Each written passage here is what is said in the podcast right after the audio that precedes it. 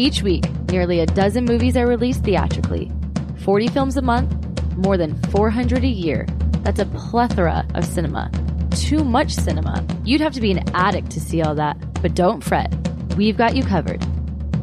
This is CinemAddicts. Heyo! Welcome to CinemAddicts episode 160. Gregor, 160 of these things. I've done uh, a couple of them with you. And uh, today we're going to be talking about the last, not two, not three. Oh, I guess yes, three. Jeez, no, you stop. You stop. Uh, the mixing of it all. Uh, the last three weeks of September. Gregor, uh, what do you think? Uh, Greg's, uh, uh, he was a Broadcast Film Critics Association member. He is now a Critic Choice uh, member. Uh, Kids soon, Choice Live soon, Awards. Soon to be AARP member. I'm 51. So everything that you just said, Anderson, I completely forgot. I'm so old right now. I don't even remember anything what's going on here. So right. you're going to be working with an old man moving forward with CinemAddicts. Are you okay with that? Are you all right? Going to be. okay. It's been a while, right? You've had to put up with my uh, pretty senility, right? So it's, it's one of these things little bit melancholy. Anderson was wondering, folks, when he looked at me in the Zoom camera, why I looked depressed. And I go, that's, that's my happy face. Wait till you see my sad face. So it, it was that bad, Anderson. It was that bad. Meet. I mean, I, I know you well. I know, I know, I can tell you something's going on.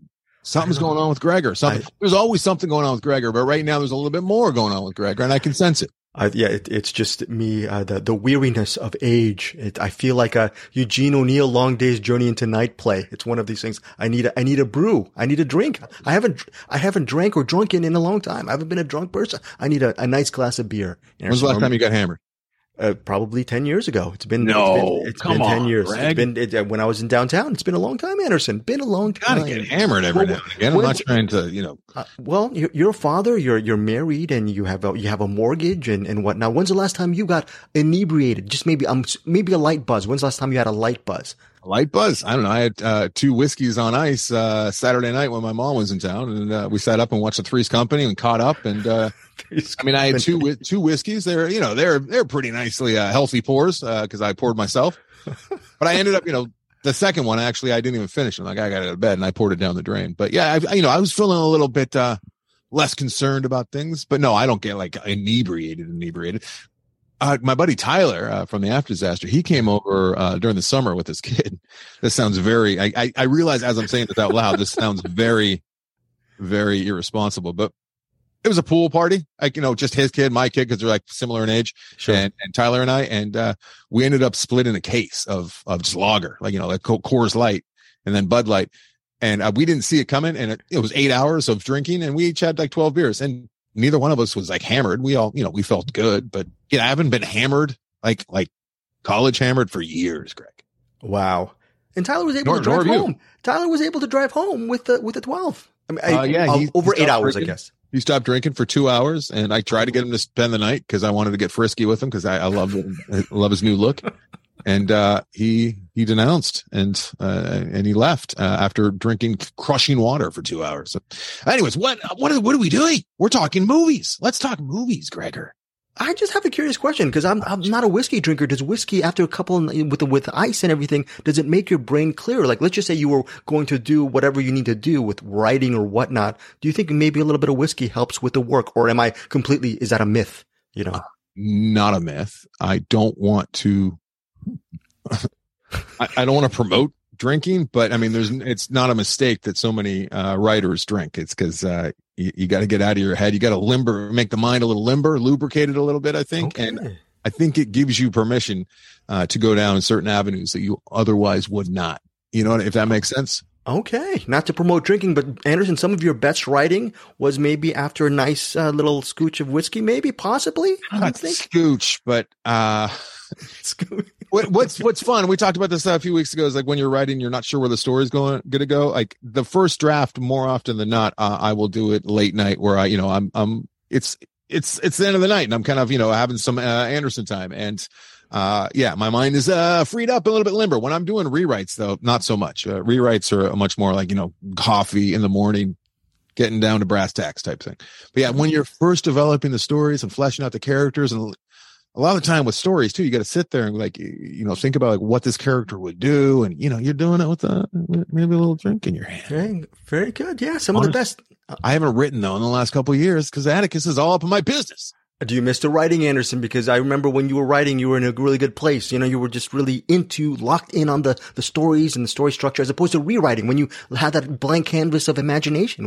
I remember those days, Anderson, when you, when you were all passionate about it. Do you miss it? I still am passionate about it. I just have not allowed myself to write anything brand spanking new, except for that thing that I started with COVID. Because what happens with me, and it's, and I, I gotta, I'm about to get back to it, but like I'm lost when I'm in the middle of writing something. If it's new, I, like I'll be sitting there with my family or with Jillian or, and she'll be like, where are you? And I'm just thinking about the story like day and night. It's obsessive. You got to be. So, right now, the reason why you haven't been writing in the last couple of years, Anderson, is you've been busy, you know, doing all the stuff with uh, Atty's Antique estate sale, your job, the podcast, and that's a nice transition. But let me just go watching, back. I'm always writing, Greg. Always writing. Like this phone is just filled with notes. But yeah, oh. I have not sat down with final uh, draft in in probably a month and a half now, which is a long time for me. You've been sitting down watching movies, Anderson, and so mm-hmm. lately I am a little bit disappointed. I have listened to a couple of TFV episodes. Your review of 3000 Years of Longing, I I actually gave it on our CinemAddicts podcast. I minus I 3000 and then you minus, up to minus 6000. minus, okay. very cheeky. I'm very cheeky on that. No, it actually it was two stars and I, AKA minus 6,000 stars, but you really enjoyed it. Would that be one of the movies from last month that you, that are on the top of our list that you would recommend to our listeners? I would recommend that movie. I, and like I said on, on the film ball, I guess you, you heard it, but like the inherent problem with the, those type of movies, story stories about stories, is you it, it's not really great watching characters tell a story, and then we get the flashbacks and we get to actually get into the story and see it.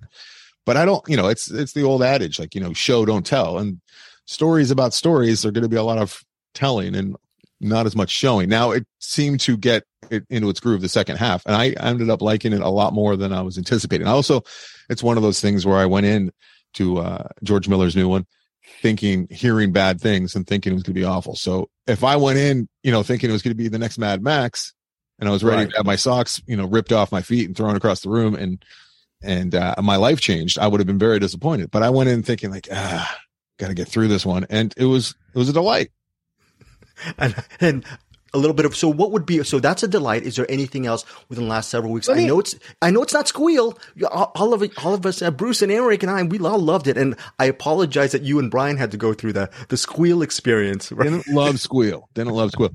Let me ask you as a critic like that is one of the biggest things is tempering expectations one way or the other. And it's sure. it's not i mean it's not a controlled environment. There's no you, there's very little control of your you try and you try and have control of your emotion. And, and you know i the best thing I can do is not be drunk while watching a movie, not be under the influence of anything. And that's one of my number, that's my number one rules. I don't watch it while in altered states because I want to, but if you go in with expectations, which I try and have none, I try to have none, oh. but it's oh. human nature. It's almost impossible not to have none. So a lot of the time I'll go in thinking that, you know, hoping for the, thinking it's going to be really good or thinking it's going to be really bad. And I try not to. I try and just go in like I don't know what this is. I'm going to give you know look through this window for two hours. How do you do that? Do you do you try and temper expectations? No, I'm horrible.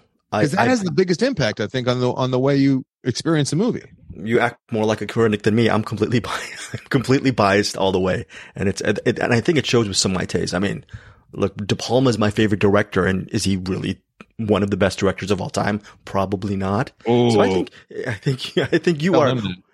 Yeah, you're more tempered than I am when it comes to movie movies. I always go in with a lot of expect with certain expectations, and then I want I get it colored. You know, like uh, I'm looking right now at a, a at a tumbler mix, a tumbler free gift that I got from Amazon Studios of this movie called The Tender Bar with the Ben uh, Good Affleck, and. I was I was expecting. I'm kidding. I was expecting a really horrible film, and I think I, I came in with really bad expectations and it fulfilled those expectations. So I, I, I, I, don't know if you've ever seen it and I don't think you probably ever want to no, see it. I got oh. some heat because I was screaming and yelling at Tyler for uh, watching that. Uh, he he was talking about it on the After Disaster, which we don't really talk about. We talk about everything on the After Disaster, but sure. he's kind of casually brought up that he watched the Tender Bar, and I became enraged because there's so many good movies out there, and for him to be wasting his his time watching that that drivel was uh, very upsetting to me. When you know this is a man who's never seen Thunder Road.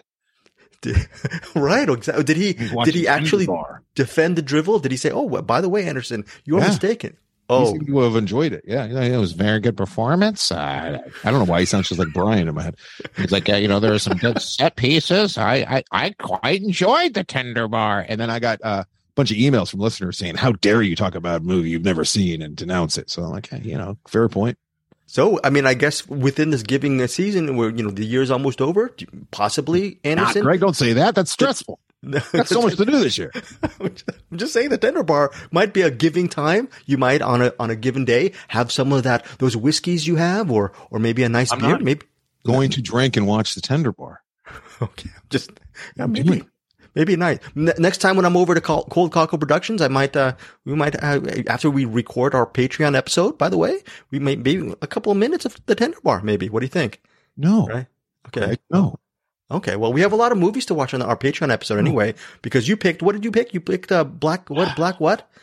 Black uh Black Sunday, Greg. Black Sunday. Bruce Dern as a terrorist trying wow. to uh, take the uh, Goodyear blimp, the actual Goodyear blimp, to the Super Bowl to uh, kill as many people as possible. That is Black Sunday, 1977's Black Sunday, a movie that absolutely 100% would not have a prayer of being made today uh, in the fashion that it was made, using the actual Goodyear blimp, using the actual NFL logo and the actual Super Bowl in light of, uh, you know, the world that we live in today. Imagine the NFL ever signing off on a movie where like, oh, yeah, you want to, you want to construct a movie around possibly killing everyone at our Super Bowl, which no one's even allowed to say Super Bowl. I, I might be, this might be illegal right now. Me just saying Super Bowl. I, I, might have to say the big game because they trademarked it. You're not allowed.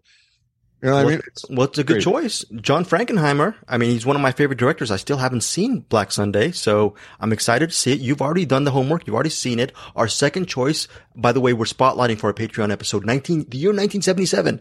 And I'm making it sort of an audible. And I apologize already, Anderson, for this choice because this is our, our good buddy, Bruce Purkey. He's obsessed with this filmmaker named Larissa Shepitko. Russian filmmaker, and it's the movie is called The Ascent, and I really enjoyed it. It might be another Squeal experience or a Giallo Suspiria experience for you, Anderson. So I ahead of time excited. Check us out on Patreon. 1977. Anderson seems to really love Black Sunday. Let's see what he thinks of this movie called The Ascent. Jump to jump to conclusions. Oh, oh, oh. I'm, okay, well, see how me and my bias. John Williams did the score too, and you oh, can tell that uh, he didn't really you know, up uh, the plate. I think John Williams watches. I think a lot of uh, you know these big guys will probably watch a movie and they'll be like, "All right, let me see what kind of effort I want to bring to this project." Mm. Oh wow! I'll bring my C game. Uh, oh, you know, you know what? You have a you have a situation. You're like a mob hit. Anyone with Spielberg and his crew, you're, you're, I think you're you're targeting Steven Spielberg. Targeting Williams. I'm just saying, like, telling you, watch you. watch Black Sunday and see if any of his score gets in your head at all. Like a couple times, you're like, oh, that's John Williams, and then it just goes right away. This is the man who did Jaws or Star Wars or Superman, and it's insane. Yeah. And like, there's really very little John Williams in Black Sunday. Uh, yeah. And oh. I need to, to hear from Bruce Perky why he loves this director so much because. Uh, oh, I love Frankenheimer, but as far as the Frankenheimer, oh, yeah, oh, Larissa Shepitko. Oh, yeah. okay. Oh, oh, oh, this is a little bit of a tease. I Interesting. think Anderson might have already seen The Ascent. We'll see what happens next week on our Patreon when we record it for you guys, for you CinemAddicts listeners who subscribe to Patreon. Black and white takes place in the snow. Oh, okay. So you a lot of oh, contrast oh, going on, a lot of high Anderson, contrast. Anderson, I try to listen. You've been a friend for how many how many years? I know deep Please down do. inside your favorite movies are snow snowbound movies, and I said not true, not true at all. Before we get to this week's releases previews, is there any other big recommendation from the last month, Anderson, that you want? Yes. Our, okay, what's the yes, big one? There is, Greg. Yes, sir. Hey, we mentioned that you can see our beautiful faces on the old uh, video, like that. Uh, this is on the old YouTubes now, and uh, okay, yeah. every single show that we do, uh, and every show that you do with the old uh, Eric and Bruce over there, I don't even know who those guys are. It's just it's just me and you right now. You can see. oh, yes. see how we do it. You can see us doing it, and uh, you know, I'm I'm on the fence, but I understand that this is like part of the you know part and parcel, and you kind of got to do this now. So, wish I could have done it back in my sweet threesome days. That that I can tell you when I had my long hair. Actually, I think I met you right around that time when I had my long blonde hair, and I looked I actually no, it was right after that. Oh, really? I, I met you uh, with like spiky blonde tips. I think I. I remember those years. I remember you with the the tips. Yeah, yeah, that's when I met you. You missed my Kurt Cobain hair days, which uh, you're probably oh. lucky. Did you, did you have the, the big military boots, the the black military boots? no, I didn't combat boots. I wasn't that combat. No, I was one I, of the bands. Oh, but hey, speaking of that uh, time, yes. there was movies that came out in that time and that were kind of grungy, kind of dirty looking, and Owen Kline, mm. did who played Frank in The Squid and the Whale, has yes. made a movie, and I highlighted it last time I got together with you, Greg. Yes. Not August 26th. It's called Funny Pages. It's shot on film. It's 90s style indie. And while this movie is not for any everyone, I would say of our audience, I'd say probably two out of five of our audience uh, listening right now will love this movie as much as I did. I absolutely love Funny Pages. Uh, if you like um, Crumb, uh, American Splendor, Crumb, uh, Ghost World, Ghost World to a lesser extent because this one's much grungier and dirty. Softy, Softy Brothers. Uh, it's got a, a Safdie Brothers vibe for sure. Right. It's got a, uh, a, a, bit of a Harmony Korine vibe, but the lead is great. The the dark humor is fantastic. Uh, Todd Solondz definitely comes to mind. Uh, I really like Funny Pages quite a bit. You liked it, but you also said you loved it. Is it more on the love side or the like side, Anderson? Thinking it's love. Oh, I was really enjoying this movie quite a bit. It was, it all kind of, I don't know if it really stuck the landing for me. It's a short film. I would have liked a little bit more. Uh, also, it's, it's got a little bit of, uh, uh, Alex Perry Ross, Alex Ross Perry. Yes. Uh, vibes yes. to it. Listen up, Philip and uh, Color Wheel. Like it's, it's got like he, Owen Kline, the little kid, the little brother in Squid and the Whale has grown up to make something very particular, and I feel like he nailed it. I feel like he made exactly the movie he wanted to make. It's not called the Sticky Pages, um, because no? of his work in uh, Squid and the Whale. Yes, right. Yeah, family yeah. show. Greg. Oh, I'm sorry. No, no, I meant because of the he put stickers on the on the thing in Squid. If I recall, Owen Kline, as a youth, okay. as a youth, yeah, he yeah. wanted to be a cartoonist, and uh, this is all about a young kid. I didn't even say what the movie's about. I wouldn't even call it a coming of age because I don't know if anyone, any, well, I guess kind of, yeah there's definitely an arc there for sure, but uh, it's about a young kid who's uh, on the precipice of uh, being done with high school or just finished, and all he wants to do is be a cartoonist, and all his parents want him to do is go to college and get a real job, and he's obsessed with uh, you know this very profane, dirty, grungy type of of art uh, and, and comic strips, which are you know I've got a cult underground following and it starts off with a bang. I mean, it's it's really thinning the herd right off the bat as far as audience goes because the very first thing that you see are like up close shots of this really profane uh, comic book strip involving buttholes and you know genitalia and uh, you know sure. acts that are not worthy of uh, not not not worthy not uh too explicit very explicit uh things and it's just kind of rubs you the wrong way right off the bat i'm like yeah i don't know if i'm gonna like this movie but then you know from there it moves to new places. I really like this movie. Does the wind up? You said it. Were you disappointed by the wind up? It seems maybe it wasn't a completely full meal. Well, maybe it might be a four star film for you. I don't know. It feels like maybe a four star, but not a four, complete... four and a half. It's still marinating. I've seen it like three days ago, and I'm still thinking about oh. it. And I'd like to revisit it. Actually, I'd like to put it on while I'm doing something else in the background because it's just got a good rhythm, good cadence. It's it's.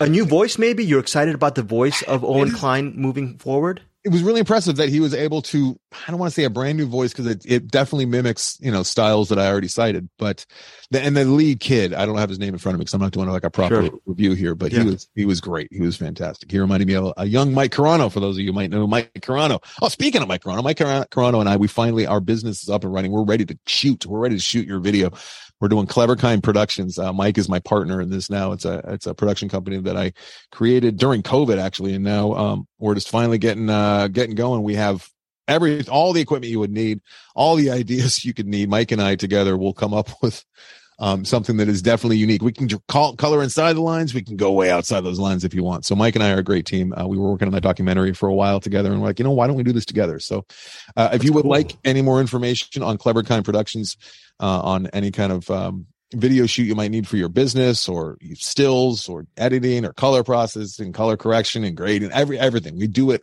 We literally can do anything. There's nothing we can't do. So, uh, hit us up, uh, cleverkindproductions.com. Wow, had no idea, Anderson. That's very cool. I that's how. I got to make a make a living. I mean, you know, Atty's Atty's Atty's antiques is fun to do with the wife, but I mean, I I got to put my actual skills to work over here. Now that Atticus is in school, I I find myself with time. It's so. very interesting, and how in in general, uh, how do you and Mike really complement each other as far as the workflow goes? As far as what will people get with when they get the Mike and Anderson package? Because that's very interesting. Mike will get you phenomenal images. I mean, I don't know if you've ever seen his work, but that, that guy can shoot. Uh, he, he knows his cameras, whether he knows it or not. Uh, Mike's one of these artists who, you know, thinks all of his work is terrible, but, you know, people who look at it know it's not. So I keep him on track. I get, I will definitely, you know, get the best work out of Mike just by telling him it's good. Let's do this and let's continue. So I give him the confidence that he needs. I also do all the business side of things and talk to the people. And once we're on set, uh, you know, I, it's, it's a lot of fun. Mike and I just, you know, we're, it, Mike is very fun to to be around. Like you just feel good when Mike's around, and he's a funny guy, and he's self deprecating. I love Mike. I love Mike. And but then he gets the camera in front of his face, and uh, you know he shoot. And I know how to you know frame a shot. So we got the two camera system. We can do everything in 4K, and uh, the turnaround is quick too because Mike will um, be beholden to having things finished and delivered. Don't have him shoot your wedding for free, but if you pay him, he'll get it, get you the stuff. But like I think Tyler's still waiting for some pictures that he shot 12 years ago of Tyler's wedding. But if you pay him, he'll get the stuff uh, done lickety split. So that is very cool. Really excited for that partnership. Clever Kind Productions. Again, cleverkindproductions.com. Yeah cleverkindproductions.com and it was mike and i who came up with uh ultimately came up with with uh the the premise for for groupers whether you know for better or for worse. I mean it was mike and i and tyler to a lesser extent exploring that idea of having two homophobes uh, having to be attracted to each other to get out of a bad situation uh, involving a finger trap. And that was mike who kind of got with the uh, very sophomoric idea uh, that ultimately was all what groupers was all centered around. So that's just one example. We also do oh I, Mike also does miniatures uh, and, and stop motion animation. So he's done some really good work for Dana Gould and I films and stuff that's been on TBS. He used to work for Dennis Miller.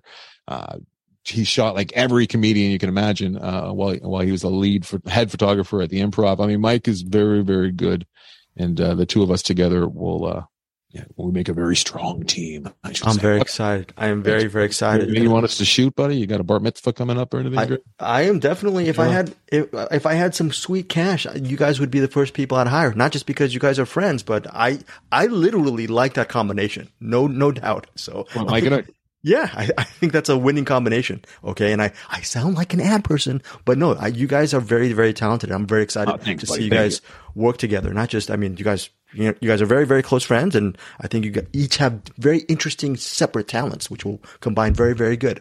Now, and we know each other very well. We know how to work well together. And uh, yeah, it'll be fun. It'll be a whole lot of fun. Uh, so yeah, let's, uh, let's, let's get this going. All right. Let's get this going. Thanks, okay. Yeah, no worries. Okay. So this week, Mm. Are you excited? There's one thing. There's one movie I'm really excited. Have you seen anything that was worth talking about since I saw you last?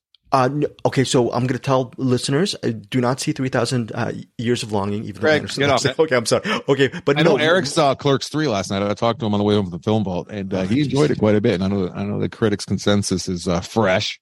Oh, very. Clerks again, I, I, don't know who Eric is. Very interesting. Got to meet this guy one of these days. Eric Hamslime. Hamslime, Hamslime, Eric Hamslime at gmail.com. No, look, there's a movie called Medieval. I know you and I, we different things. Okay, come on. Come on. You and I both love Ben Foster. We've reviewed the program in a years ago on CinemAddicts. Of the you, program.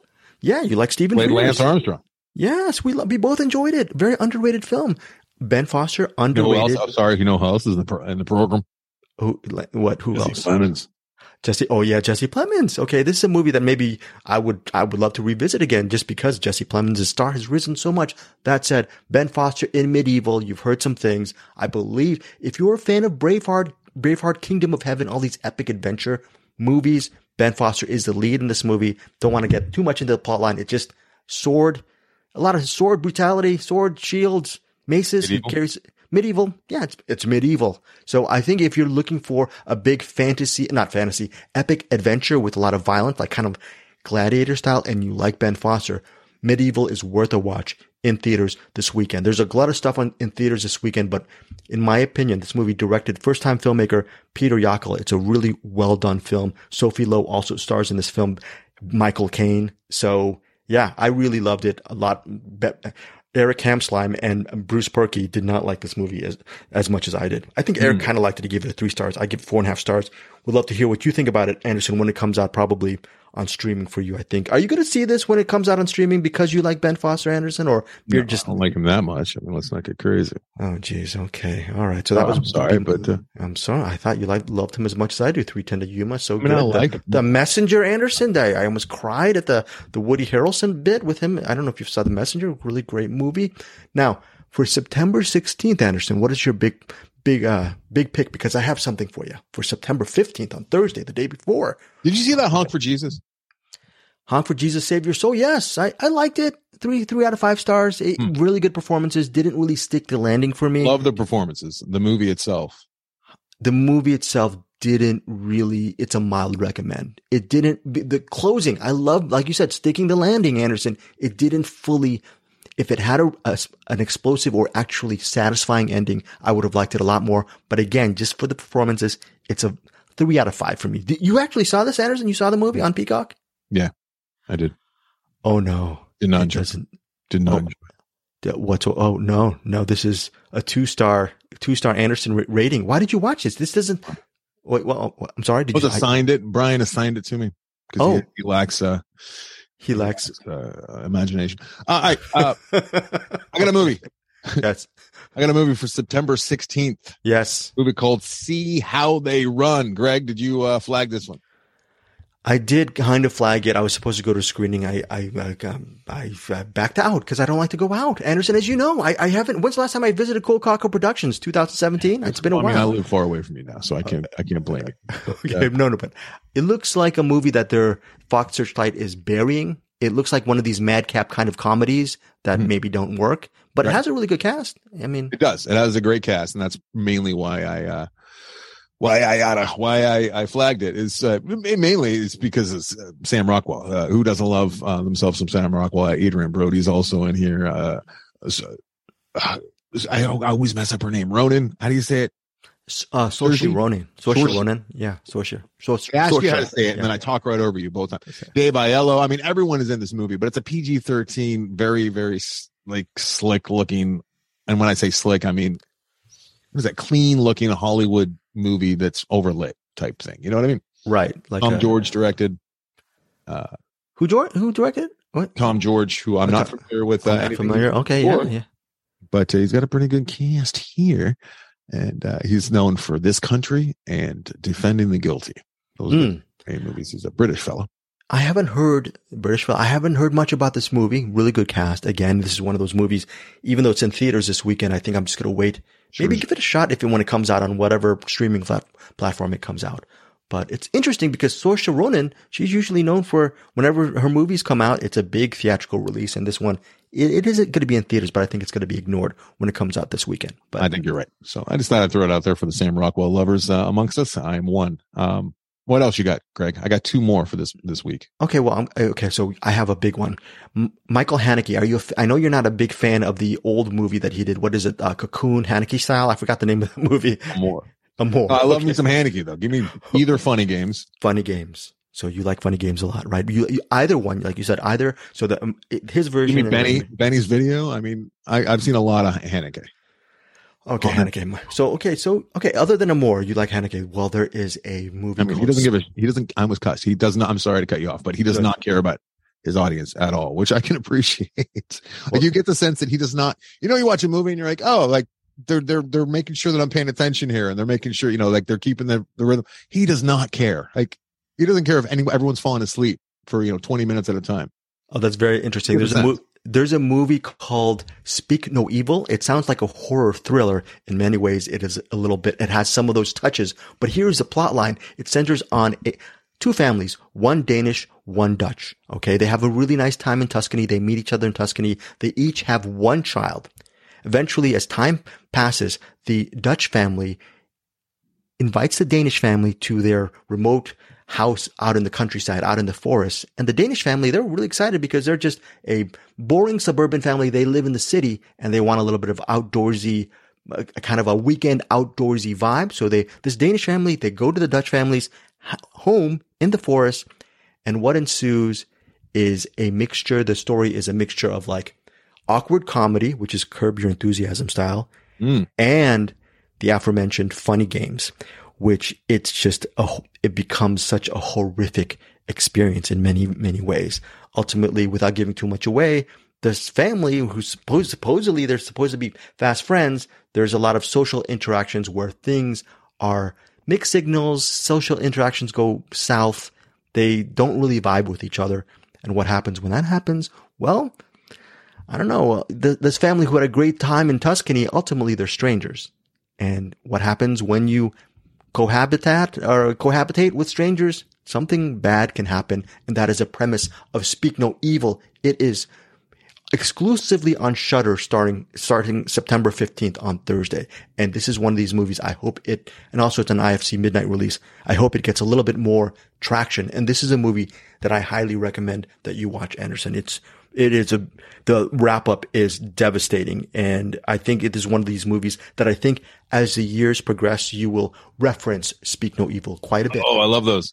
It's becomes one of part those of the lexicon becomes part of the, uh, the stable of, This will- movies to refer to. Love this that. will this will part this will be there there's a this will be an Anderson Cowan lexicon kind of film which you can actually this is what you can go to the well on Speak No Evil and it'll pay you dividends. So I'm going to make sure that I, I would love to actually get you a, a link if possible.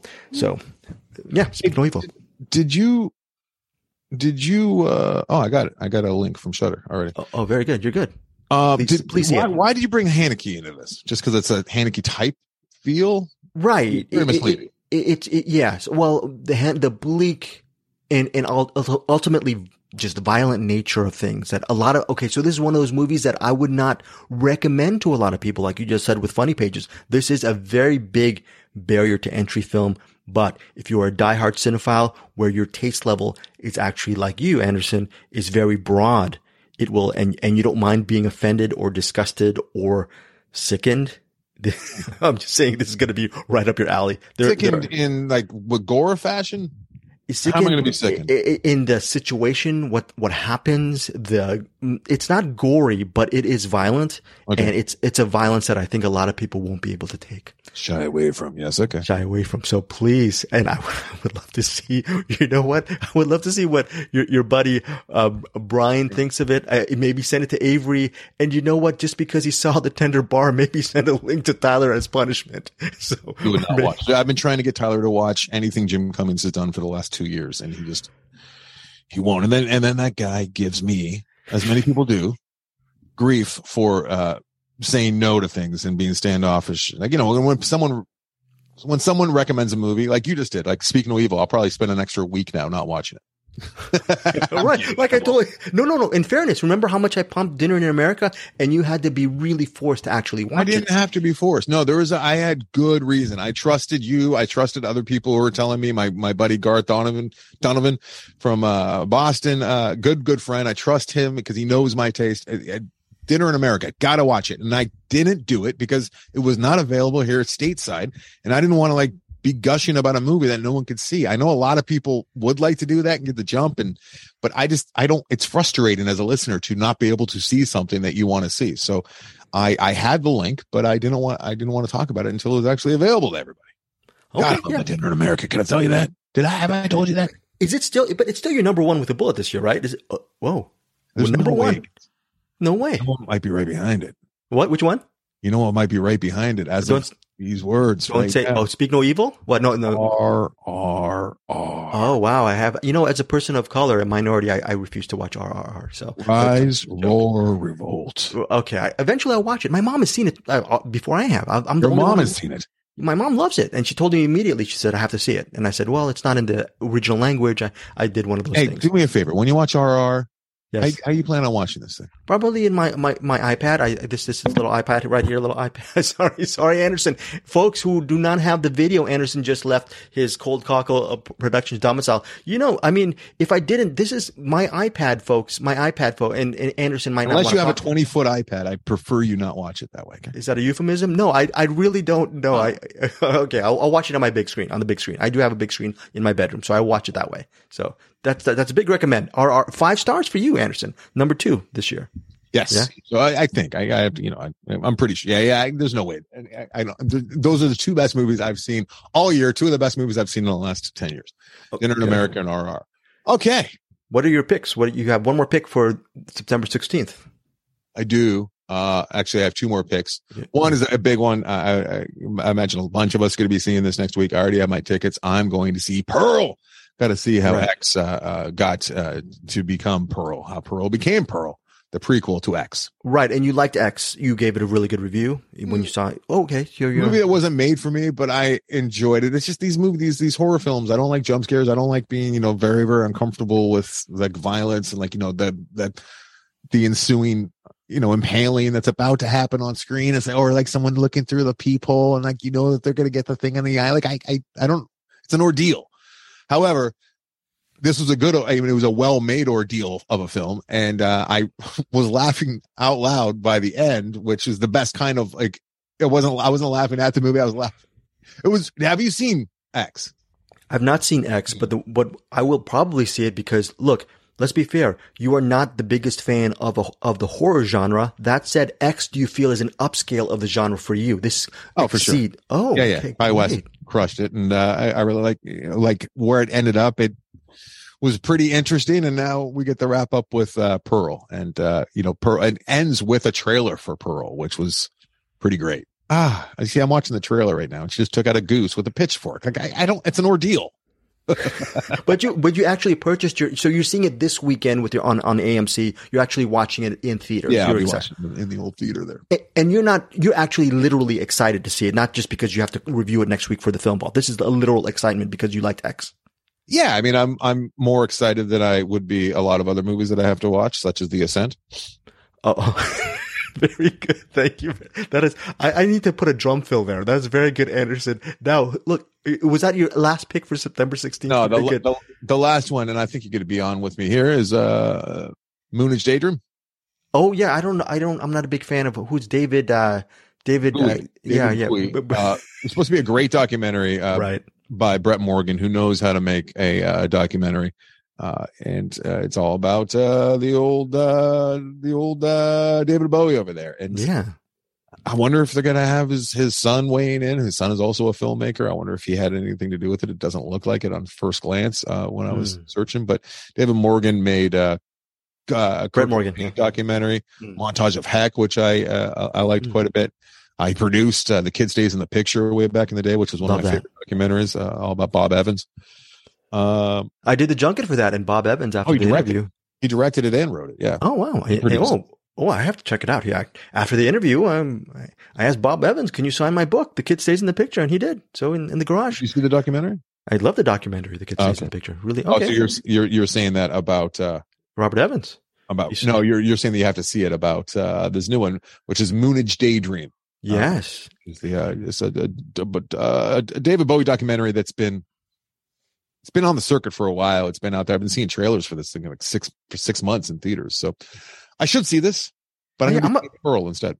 I'm well. I'm a, I'm a big David Bowie. I'm not a big David Bowie fan. I'm just saying, but I, I do appreciate his music. So I like some of his albums, and I'll definitely once it gets to streaming, I'll, I'll be watching Moonage Daydream, a movie that I'm actually almost finished, but we're recording this, and I'll finish it afterwards. It's a movie called. Are you a fan of any of those Fletch movies with Chevy Chase at all?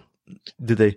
land with you, the deadpan dry wit, which you just did with the Bruce Perky reference, which I, I thought that the ascent, that was funny. Do you like th- that Fletch style? I thought, I thought it was, uh, you know, I watched it when I was a kid, the, the original, and there's a couple others, aren't there? I don't, I don't know. I'm not, a, I would not call myself a Fletch fan, but I understand the allure. I understand the attraction. You're not a, but are you, are you a fan of that? Excuse me. The humor when Chevy Chase goes, like uh, he like to, yeah, yeah, it's here. They've been trying to make an, another Fletch movie for years. Kevin Smith tried to make one with Jason Lee and Jason Sudeikis as Fletch. Never got off the ground. Finally, where is Jason Lee? Is he, I know he just. He, I think he's living somewhere out in Texas or something. Bunker? No, I don't know where he is. He's, he hasn't even in, been in any of those Kevin Smith films, right? No, I missed him. He was one of my favorites. Maybe he was in Jay and Silent Bob for a cameo. But look, Con- Confess Fletch, it's in theaters, on, in, on digital, and on demand on Friday, September 16th. Jon Hamm is Fletch. Look, I like deadpan dry wit humor on digital, I believe it's worth a look. It feels like a TV movie. So I, my personal take, don't watch it in theaters. Save your money. Purchase it on digital as a rental. It's worth it if you like those Fletch movies. He's good as Fletch. It's and you saw a, it. I'm about 80% finished and right. I actually liked it. I know I'm not just lie to the audience and let them I, I, feel I, like you, you've finished I, it. I didn't, I did see it. I did. No, no, I, I didn't see it. I'm oh. actually 80% of the way done, but I can't. The last twenty percent is the credits. You just stop watching. I just stopped watching because Confess Fletch out on Friday. If you like that kind of humor, maybe that's might be interesting to watch. I haven't wrapped it up yet, so I can't really give it. it? Uh, yeah, you know what? Here's the thing. Good, Greg Mottola from the Day Trippers and Super Bad. So this is a real director. So real and keeping up with the Joneses. So who knows? Right, so, might be interesting. Super Bad. Remember uh who was it? it? Was it was Seth Rogen and yeah, the McLovin, Jonah Hill. There you go. No, no, so played like the cops, the guys that played the cops. So oh, the cops. Hader, oh, Bill Hader. Bill, Hader, Hader and Seth Rogen. Yeah. Like that was so goofy and did not belong in like yeah. the movie was goofy as all, but but it was the cop scenes that was just too over the top for me to really. It might be a weird thing to pick a nit with, but is this movie more of that the cop side of things, or like the kids actually trying to get beer and whatnot? You know what's here's the thing. Because one side of that, one foot of that movie was in reality, like stuff that I recognized from growing up, and the other but was in like total goofy cops doing donuts and drinking and smoking weed or whatever. I Super, yeah, Superbad's a different kind of humor than Confess Fletch. I would say probably, and it's a more ambitious movie than than uh, Confess Fletch. You know when someone actually describes a movie as sort of like a breezy. Superbad's more ambitious. I mean, yeah, because it, there's there's a lot more stuff going on. I prefer Superbad more. This is more of like a solid recommendation so far, so far, and it's more of a breezy romp, comedic romp. A lot of people will not like it. Uh, again, there's that barrier to entry. If you don't like Jon Hamm doing all these quippy stuff, might not be for you, but I'm that guy. That's my sense of humor. That's September 16th, September 23rd. Anderson, what's your pick for September 23rd? I mean, there's so much. Is, is this the oldest trick in the book that we're seeing happening with Don't Worry, Darling, where it's like any press is good press? There's been so much going on and all the headlines and the things that I'm reading are like, oh, they didn't see this coming and this is really uh, problematic for this movie. All this controversy and it's like, is it? Is it problematic? Because everyone's talking about this movie, and I don't know if everyone will be talking about this movie if there wasn't all of the controversy going on around it. Right. It is one of those movies that's getting really mixed reviews, and I, I haven't seen a review that is really praiseworthy of the film. It seems like a sophomore slump from Olivia Wilde. Don't so, worry, darling, is uh, Olivia Wilde's follow up to uh, Supergirl. I mean, uh, Booksmart. You're right. very good. Very good, Anderson. and uh, it's a very, very different tone. And I got to say, I love the look of it. Love the trailer. Love myself some Florence Pugh and Matthew Libatique. You like love that? This, who? Who? What? Matthew Libatique, the the cinematographer. Matthew. Le- oh, okay. yeah. See, I was, I was doing that thing where I pretended like I knew who you were talking about. I'm yeah, he's, he's one of the DP. I think he. I don't. I think he used to work with Aronofsky. I could be wrong. It looks the, the movie looks great. The the the props look great. I love MCM. I mean, it looks all all the stuff that Jillian and I go out and hunt for at these uh, estate sales, right? Like it's very like of, and I love Palm Springs as the backdrop. Uh, however, Olivia Wilde, um, I've been hearing reports from people who work in the business as well as yeah that she's a lot. That she's just a lot. And uh you know she's got a lot of energy and uh maybe it's not all you know i've, I've been kind of keeping up with some of the salaciousness of like you know, that her message to uh shia labeouf. I don't know if you saw that video where she's like trying to keep him on and then yeah. walking. Yeah, I still think that she might not have been lying. Maybe she ended up firing him when he said that he could no longer, you know, do what she was asking. And I think he was on his way out anyways, but maybe she fired him. Just I, who knows? I, I, if the Florence Pugh thing's really interesting because she can do no wrong. She's an angel, and she may or may not have big problems with Olivia Wilde. Nothing's been substantiated, so I don't. I don't. She's the only one who gets out gets away with this unscathed because she's getting good notices for performances. Yeah, Harry, right. Styles, Harry Styles getting mixed reviews, obviously for his performance. They believe he's overmatched. Now going back to the look Chris of the Pine film, is not really even getting off unscathed because they're saying that he's completely checked out, and not really even paying attention during um, the press junkets. Right, right. And then they're saying that Harry Styles may or may not have spit on him. Did you see yeah, that? And then Harry Styles came out with the thing like, "No, I did not spit." And then they both, yeah, it's a whole brouhaha. And maybe, like you said, maybe it's smoke and mirrors to get some kind of revenue in to the, uh, butts into seats to see "Don't Worry, Darling," and I think it might actually work. I think it might actually will work too. I think it's probably a middling movie with some good performances and some you know swings and misses. But I think everyone's going to want to go out and see what all the the the hubbub's about, right? Yes. What you and I need to know more about is we need to more, know more about the actual work of the cinematographer of Don't Worry, Darling, Matthew Libatique. His credits include The Fountain by Aronofsky. He also, oh yeah, I saw that. He also, yeah, he also did Black Swan by Aronofsky, and he's also the lenser behind Aronofsky's upcoming film that I think you and I are number one with the bullet want to see, The Whale. He's also done that, yes. and yeah. See, I'm, I'm glad you brought him up, Greg, because I like the look of this trailer so much. I did something that I don't do as nearly as often as I should, which was look up the cinematographer specifically. And he also directed your one of your favorite films from the last five years, Venom. So I'm excited about that. And um, no, no, dead air. So uh, that's it. I would like Venom more today than I than I did when really? because I, I, have context now. I, I'm almost oh. finished with the third Spider-Man animated series. Like I'm talking like close to 200 episodes of Spider-Man I've seen since uh, with with my five year old since I saw either of the Venoms. So I have much, you know, I know Eddie Brock. I know that uh, Flash Thompson was uh, was Venom in, in one iteration of Spider-Man. I, I, I understand Venom much more than I than I did before.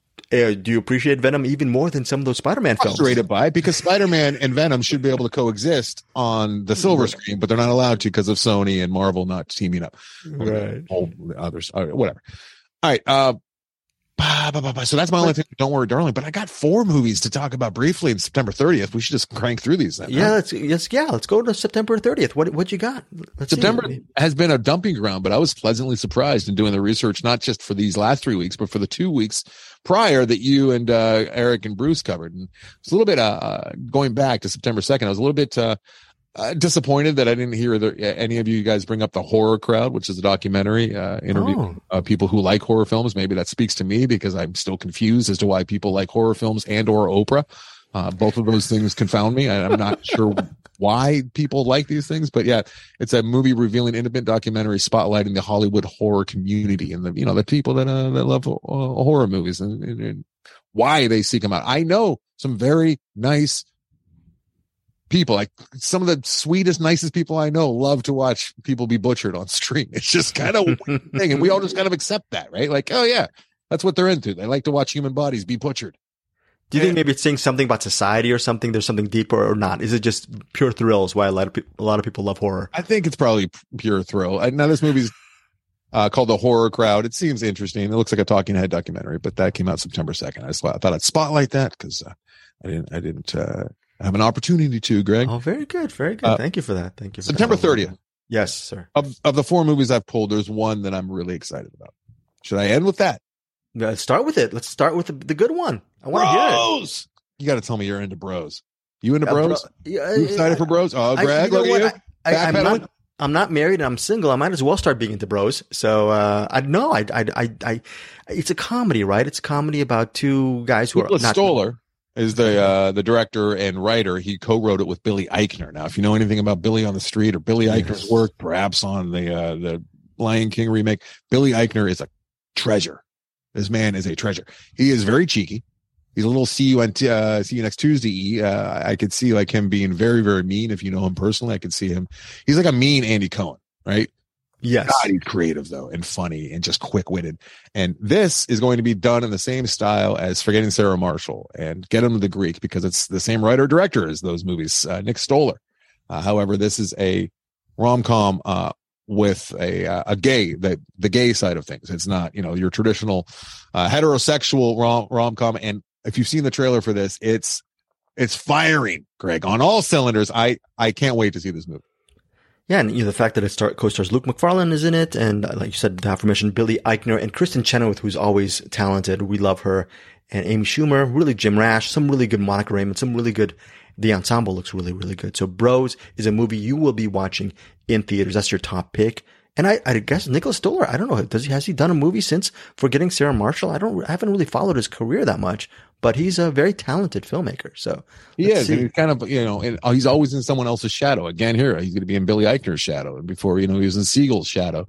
Uh, but he's, oh, Neighbors. He did Neighbors. get him to the Greek, the five year engagement, and then uh, in 2016 he did he did Storks. So Oh, yeah, yeah. I mean, Storks. I forgot. Thank you for bringing up Storks because that was one of my favorite animated movies that I saw that year.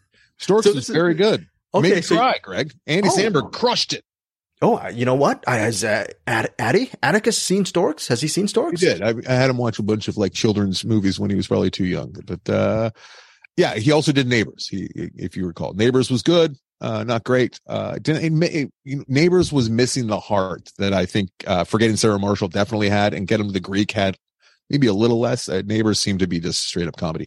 I'm thinking there's going to be some heart. I wouldn't be surprised if I watched Bros and got a little choked up here and there. Okay, very good. Uh, That's a great that of artist. I think yeah, I'm a I should be a Stoller guy too. Yeah, he's he's very talented. So that is Bros coming out September 30th. What is your second pick, Anderson? I have one. You have something? I just, I just, you only got one. I, I, I got one big one, and and I think you know what it is. Come on, do you, I, my my favorite my my favorite genre is western. Yeah, So Walter yeah. Hill's back. Um, Walter Hill is back. He's 80 years old. He's back for a Western and that's it. It, it stars Christoph Waltz. It's, it has Willem Dafoe in it and Rachel Brosnahan's in it. There's some really good actors and they're working on a, on a film directed and written. This is a, the key thing. It's written by Walter Hill. Walter Hill, who spent his life in doing so many different kind of movies, but he's best known actually, even though he's, people love him from The Warriors and Streets of Fire, but he his number one go-to, just like my number one go-to, is the Western genre. So this will be interesting. It's only opening in theaters September 30th. And unfortunately, here's a good, here's the, here's the thing. It's getting mixed reviews. Some people who are Walter Hill enthusiasts like me absolutely eat it up like slop. But I don't know. Anderson, this is one of these movies that I think if you're did you a even Walter, see the title? I don't think you did. Dead for dead, a dead dollar. for, dead for a dollar. Sorry, dead for a dollar. Dead I was for a just ex- dollar. Yes, I love Walter Hill as a filmmaker. I biasly, I mean, I even loved his work with Richard Pryor in Brewster's Millions. I will do it in um, 48 hours, Anderson.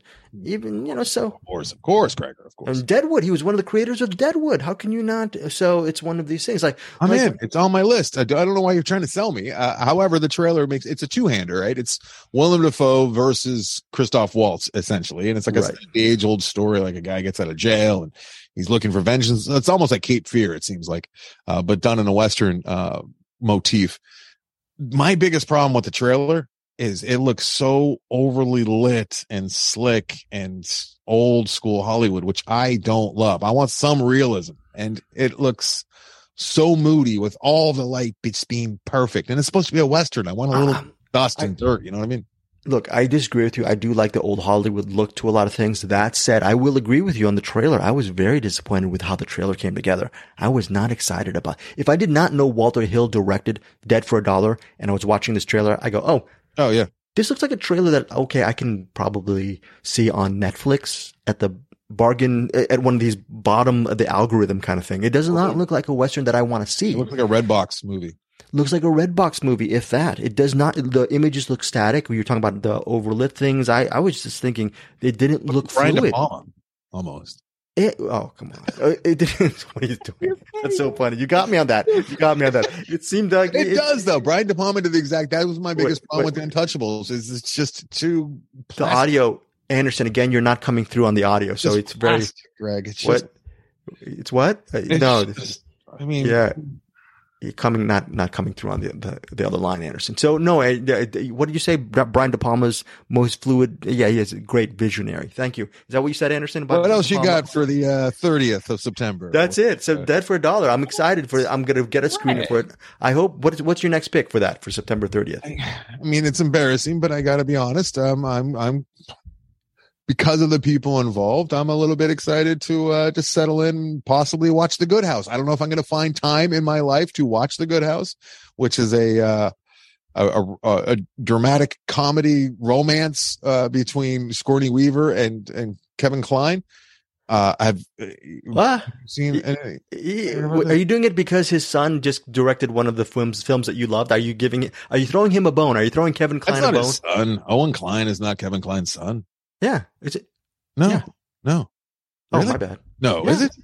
Yeah. I for the longest time thought that Richard Kline, who plays Larry in Three's Companies, was brothers with uh, uh, Kevin Kline, and then I learned, and I said that numerous times, like on. Owen Kline's the son of Phoebe Cates and and uh, Kevin Kline. Didn't you know that? I didn't know that. I love learning new stuff. I let me let me. I don't trust my own knowledge, so I'm going to look him up right now. But I was okay. So what, this is like a cocoon, a Golden Girls kind of movie. Is that what or you just love them because of the the memory flashbacks? Okay, Tell you why. Maya Forbes is the co-director of this, Oh. and she made one of my oh. favorite movies of the last ten years, and that's Infinitely Polar Bear. Uh, and Mm. she's got a vibe. Now she made something else with Jack Black, which I I did not see, and I don't know how many other people saw the Polka King. Right, that was on Netflix, I believe, a couple years back. Yeah. Oh, okay. Good point. but she, you know, she's got heart, and uh, she, I really like what she did with Infinity Pol- Polar Bear, and uh, you know, I, I like Kevin Kline quite a bit, and Sigourney Weaver, and I didn't know old Kline was a son. Owen Kline is his, parent, his, parents are Kevin Kline and Phoebe Cates. And you know what's interesting? If you got to, if you ever have time, which you don't, Anderson, you should go on YouTube and put Owen Kline in Criterion. You can actually see Owen Kline in the Criterion closet picking some of his favorite movies. So. Hmm.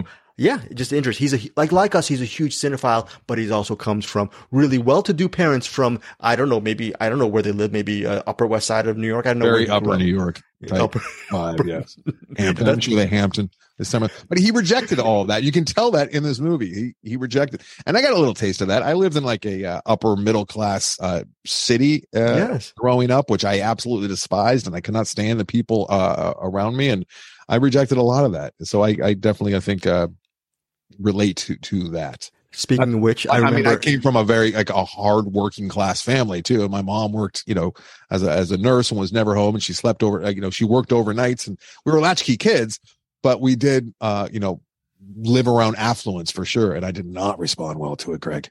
Yes, and I, I forget. It's, you know, you sound like Gregg Araki. I, I interviewed Gregg Araki years ago for the Doom Generation, and I think I asked him about his interview. style. His style. Why is his style a certain way? Why does he is is he obsessed about a certain type of storytelling? And he says, well, when you grow up with a certain level of parents, you're going to do exactly. You know, he was talking. I think if you recall, uh, he was talking about growing up in a conservative household, and then he he broke free of that and stuff like that. And he said exactly. I remember 30 years ago, he said the same sentiments that you're saying right now. Gregg Araki, filmmaker. I remember you liking back in the 90s. I don't know if you kept up that love for Araki, but to your point about He's he's hit and miss with me because he does take swings a lot of the time, and sometimes the ball goes in a direction that I don't really respond to. But I really like Araki as a filmmaker, and uh, what he's about too, right? Yeah. yeah, and what he's about. And he was great. We had him on Loveline at least a couple times while I was there, and I got to pick his brain and talk to him. He came out and smoked with me because he was a smoke smoker, and loved that Araki. Uh, what was the one that he did with uh, Joseph Gordon-Levitt? Oh yeah, yeah, yeah. I forgot. That's the one that you And- really liked. I forgot. There was. uh I'll look it up right now. But I remember you telling me, Greg. You said you you stopped me at Westwood One and said, "Hey, Greg, you've got to see this movie, Joseph Gordon-Levitt." And I totally didn't listen to you then. And Mysterious I, Skin, I think. yes, that's it. That's the Is one. that it? That's the one. Yeah, yeah. And you you really loved it.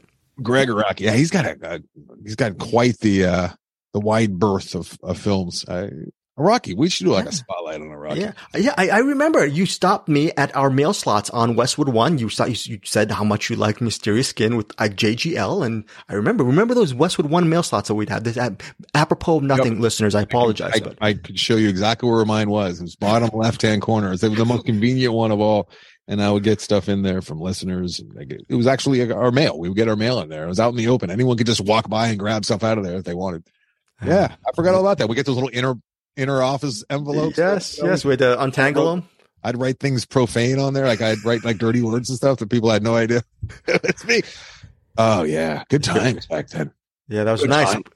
That was we're, we're closing with that Proustian moment. What is your final pick for September 30th, Anderson Cowan? Vesper. Vesper is a dystopian future that is one of these laptop looking like movies. Uh, it's uh, a dystopian future involving. Uh, like, have you seen anything? with- Do you, do you know what I'm talking about with Vesper? Take a look at that trailer and tell me that It does looks not- really good. It looks interesting. Uh, it looks. I got uh, not to oversell it, but Denis Villeneuve. Uh, it, it looks almost like Arrival uh, as far as the, some of the uh, the effects and whatnot. So it's after the uh, the collapse of Earth's ecosystem. Vesper, a 13 year old girl struggling to survive with her uh, paralyzed father, meets a woman with a secret who will force her to use her wits, strengths, and biohacking abilities to fight for the possibility of having a future. It's a story we've kind of heard where like the child is the only, you know, a young person's the only one we have uh, who could possibly do this. Or it's like almost like she's the one, and I'm sure there's an oracle that she's going to meet. It seems like it might be kind of a tired story. I'm just going off pure look here. This does not look like a sci-fi movie, uh, as in S Y F Y. That the uh, Sci-fi. you know, you know Sci-fi. sci-fi movies that are just terrible. You know Yeah. like Yeah, for yeah. the for the sci-fi network. This looks well beyond that. Uh, it looks really really big, and uh I don't know if it's going to really get the. uh It's still we're still a month away.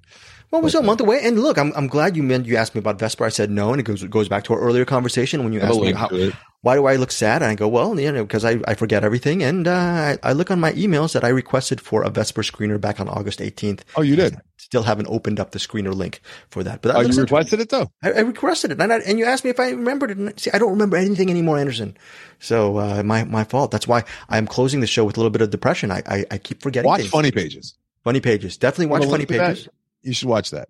No, I don't have a link for that, but I, I think I will watch it. Um, yeah, watch that, and and should I watch Come On, Come On as well? Is that this? I know this fr- from a Oh, year my ago. Why did you bring that up just now? I just wanted to say that. I, I Came up on uh, the after uh, the film vault just last night with Brian, and I was going on and on about how great it is, and I was upset that he Oh. had not seen it yet. Oh, really? I, I, this I did not know. That's well, I know uh, at the end of like the second episode, so I don't even think it's posted yet. That's very weird. Why did you bring funny. up? Come on, come on. Why? That's you know that's I, I think there's a connection. it's, it's, synchronistic, synchronicity, Anderson. So what's it have to do with anything we are talking about though? Just I, has nothing. You I, maybe, a movie. Maybe I don't know. I see dead people. I don't know what's going on. I just for some reason. Sorry, Greg. But any so the answer to that is I definitely should see it.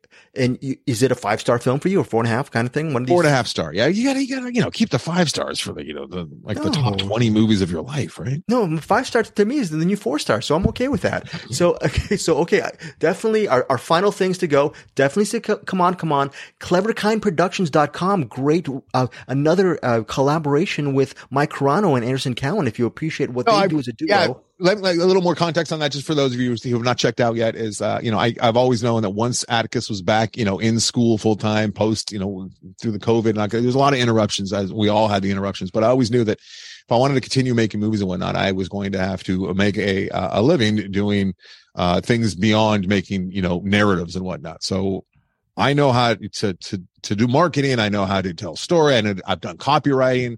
I've done all sorts of things in this business, and uh, coupled with Mike, I mean, the quality only goes up. So we are like a full fledged, experienced production company who are, uh, you know, we're, we're available to, to do your work. I got contracts, all that stuff. So I, I, I know that it's hard to find work. We're going to start, you know, spending money on, on advertising, on Google Sense and, and all that stuff to try and get it and Yelp. I've already talked to Yelp for a couple hours. I mean, we're, we're very serious. We're very motivated. We're going to do this with people who don't know who we are, but I wanted to start with our audience and, you know, give, you know, a sliding scale and give a break, uh, to people who are looking, who have video needs, who would like to work with us, whether it's for your business or for personal, uh, anything, any, anything it is. We, we have all the tools and the know-how to, to bring your vision to life. Or if you need a vision, we can help you with that as well. So that's uh, my pitch for Clever Kind Productions. Won't be the last time you hear about it either, because this is how I'll be making a living moving forward um, on top wow. of everything else I do. That sounds like a declarative sentence, Anderson. You're very looking forward to this. Uh, this is a big part of how you're going to make a living. I love working, man. I just I love being out there and you know coming up with ideas. It's the one thing that I think I'm really good at. I'm not great at talking. I'm not great uh, at talking about what. You really? I'm, the best thing I have I, is you give me a, a, a, germ of an idea and let me run with it, and I will come up with multiple. Uh, that's the one thing that I know I'm good at, and I I you know I don't make most of my living off of that. I talk about other people's ideas. Well, I, I have nothing to, uh, I'm, I'm not good at anything and I forget everything, but definitely cleverkindproductions.com. You will see the link on our show notes. Check us out on Patreon next week. I'm going to be back with Anderson. He, we're going to be talking about Black Sunday and the Ascent, which I, I have a feeling that Anderson is giving me, might be giving me the stink eye because I actually put that in a recommendation. You might have seen it. And Bruce Perky, I'm going to blame Bruce Perky. It's your fault. Anything else before we go, Anderson, to say goodbye to, to our uh, CinemAddicts listeners? That's it. Thanks, guys, for listening. Uh, and uh, we will be back, like Greg said. I miss you, Greg. And I got to tell you, I love listening to, you know, at the first of the month, I love listening to you, Bruce and Eric. Uh, it's, it's my go to movie podcast, if I'm being honest. And uh, the only thing that I wish it was was more often. I just wish that I could get a little some more updates uh, from you guys. But uh, I really enjoy carrying them at the, the beginning. really, really wonderful people, I guess, quote unquote. Okay, guys, we'll see you next time on CinemAddicts and CleverKindProductions.com, Atty's Antiques, and uh, yeah, that's it. We'll see you guys. Thanks, guys.